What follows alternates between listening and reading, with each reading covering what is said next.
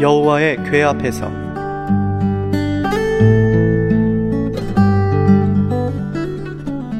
여호수아 7장 6절 여호수아가 옷을 찢고 이스라엘 장로들과 함께 여호와의 궤 앞에서 땅에 엎드려 머리에 티끌을 무릅쓰고 저물도록 있다가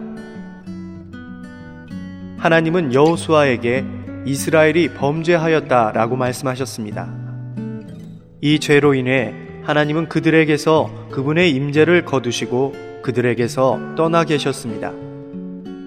이스라엘은 하나님께 아이를 치기 위해 무엇을 하기 원하시는지를 여쭈어 보아야 했습니다. 이스라엘이 아이에서 패배한 비밀은 그들이 하나님의 임재를 잃었다는 것과 더 이상 그들이 그분과 하나가 아니었다는 것입니다. 이 패배 후에 여호수아는 법계 앞에서 주님과 함께 머무는 공과를 배웠습니다. 마침내 주님은 그에게 말씀하기 시작하셨고 그에게 어떻게 할 것을 말씀해 주셨습니다.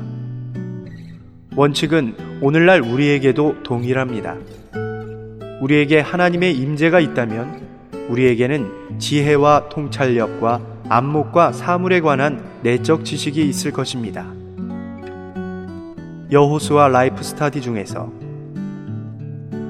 만약 한 사람이라도 철저한 신앙을 가진 사람이 일어난다면 세계의 역사는 변화될 것이다.